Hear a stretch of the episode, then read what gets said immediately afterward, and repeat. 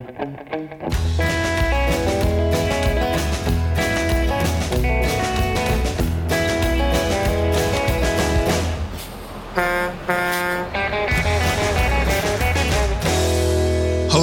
and welcome to another edition of On the Road with Legal Talk Network.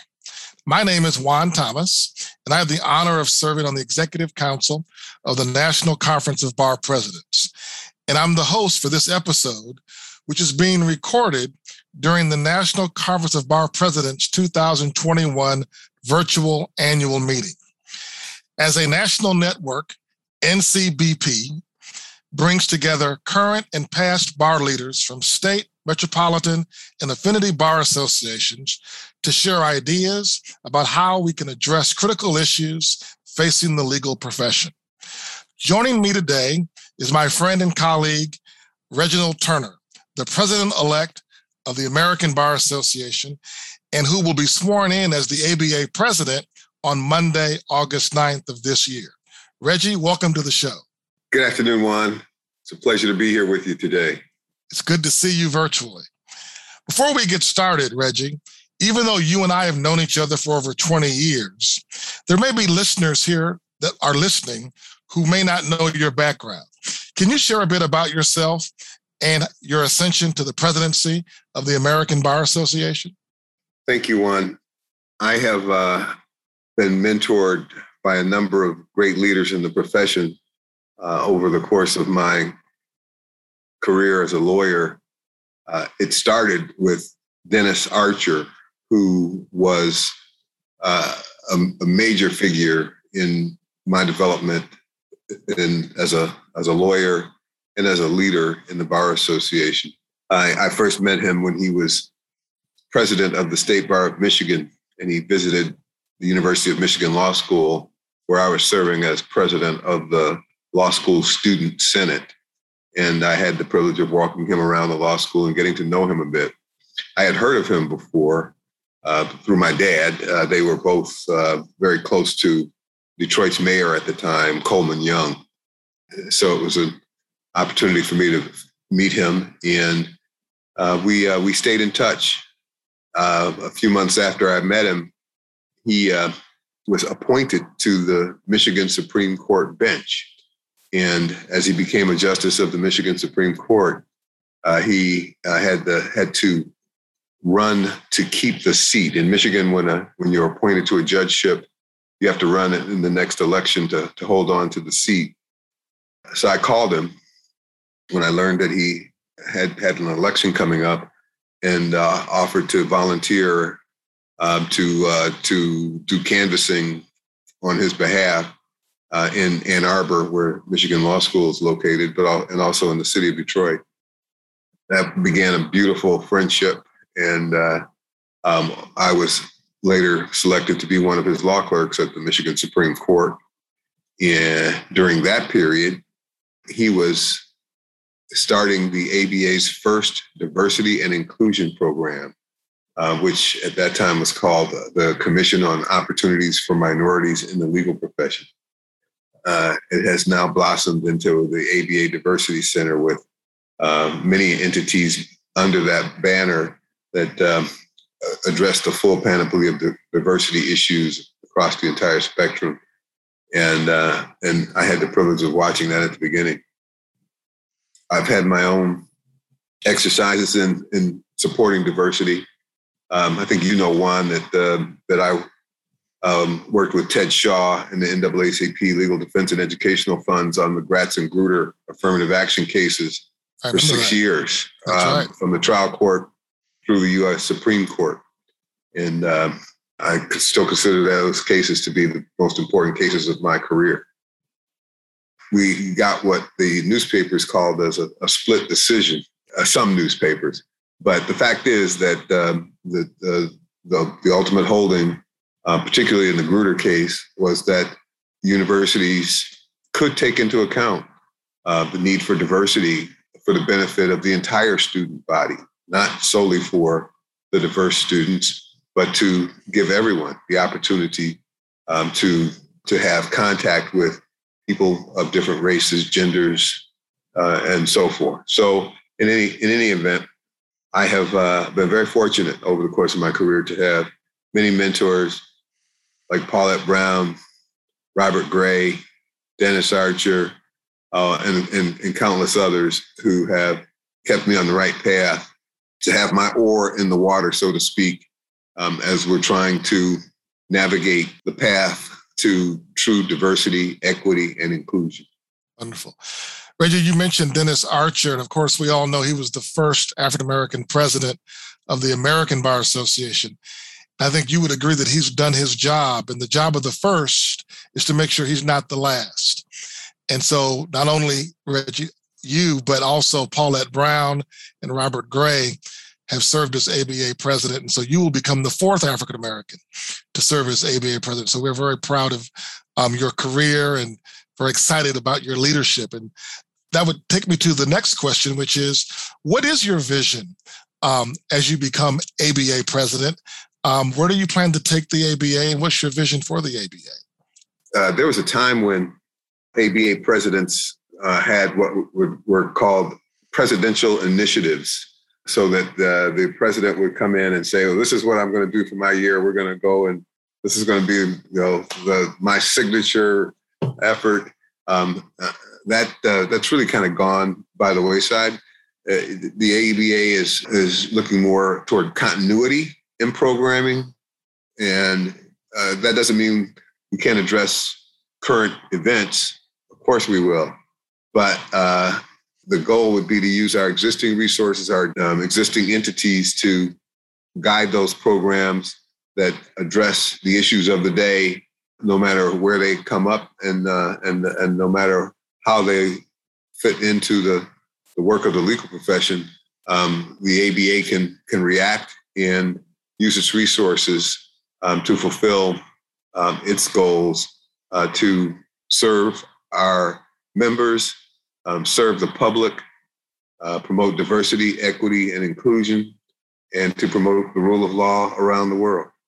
You mentioned those four pillars of the ABA um, that you um, have articulated, and you're absolutely right. We do need continuity in many of our um, legal and bar associations.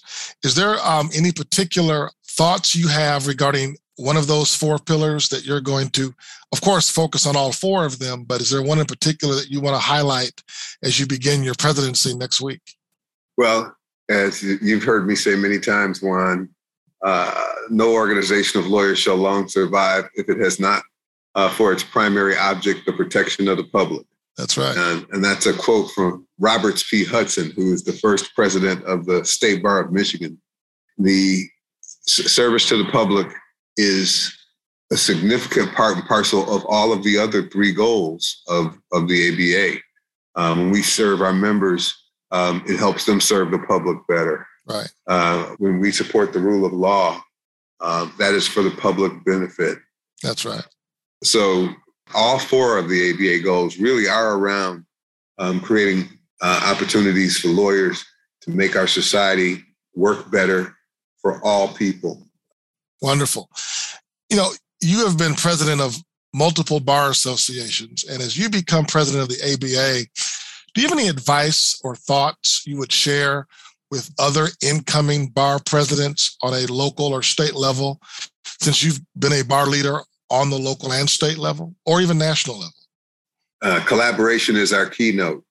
Um, we collaborate within uh, the American Bar Association and with other organizations across the spectrum to address the, the needs of, of the public and to address the four goals of the ABA. Collaboration is key. That is absolutely correct. Do you have any thoughts or c- concerns around the pandemic? You know, we do know this Delta variant is becoming a significant issue across the country. The ABA is meeting in a hybrid fashion um, this year. Have you thought about how you're going to lead in the pandemic specifically? Traveling or more virtual conferences and meetings, or do you see a hybrid component moving forward? One thing that we've come to know with this pandemic is that uh, it does not provide certainty. So I will be wor- working with our, our staff leadership team and our volunteer leadership team to continue to monitor what makes sense. Needless to say, we uh, we were hoping to have an in-person meeting, and uh, then the Delta variant uh, popped up. That's right. So um, so uh, we're we're going to have a hybrid uh, annual meeting this week and next. Uh, we we will we will adjust as time goes on to address the, the not only the four goals of the ABA, but of course um, ensuring that we're providing um, a safe environment uh, for all of our participants in, our, in all of our programs. All right. Wonderful. The last question I want to ask for you um, during our conversation today is if you had an opportunity to address the class of 2021 of law school graduates, would you share with them why should they join the American Bar Association? The four goals are critically important to every lawyer in the nation, uh, whether they actually um, get involved or not, because uh, our profession is very special. Um, it is Im- imbued with uh, the trust of our entire legal system. And uh, accordingly, uh, we have to have the confidence of the public. We have to try to ensure that we live up to the oath that we take as lawyers. And as uh, again, as you've heard me say many times, uh, um, no organization of lawyers shall long survive, which has not for its primary object the protection of the public. That's right. Well, I misspoke. One thing I want you to share with these young lawyers, these new lawyers, is the lawyer's oath. I know you live by that creed. Could you share that with us and for new lawyers? I will. I, I, will give you my favorite part. How's that? Okay. In the interest of time, uh, you know, in the lawyer's oath, we we pledge to uh, practice law with civility, integrity, and concern for um, our clients and for the legal system. Uh, but my my favorite part of that oath is the part that says, "I shall never reject from any consideration personal to myself the cause of the defenseless or oppressed, or delay anyone's cause for lucre or malice."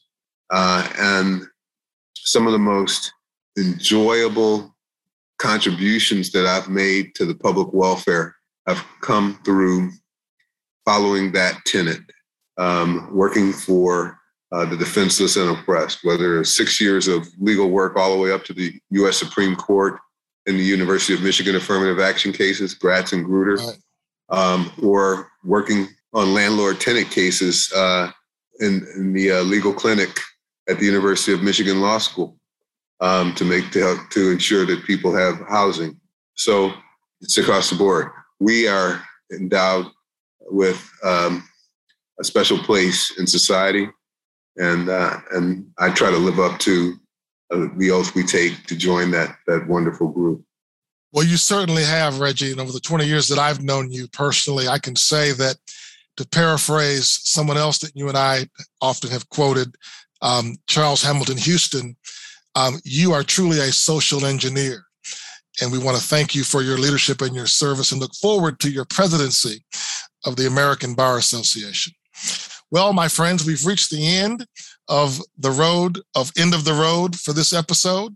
I want to thank Reggie Turner for joining us today and thank all of you who listened and tuned in. Please visit ncbp org to find out more about the National Conference of Bar Presidents. If you like what you've heard, please rate and leave us a review in your favorite podcasting app. We'll see you next time for another episode of On the Road with Legal Talk Network. Thank you and have a great day. If you'd like more information about what you've heard today, please visit LegalTalkNetwork.com. Subscribe via iTunes and RSS. Find us on Twitter and Facebook, or download our free Legal Talk Network app in Google Play and iTunes.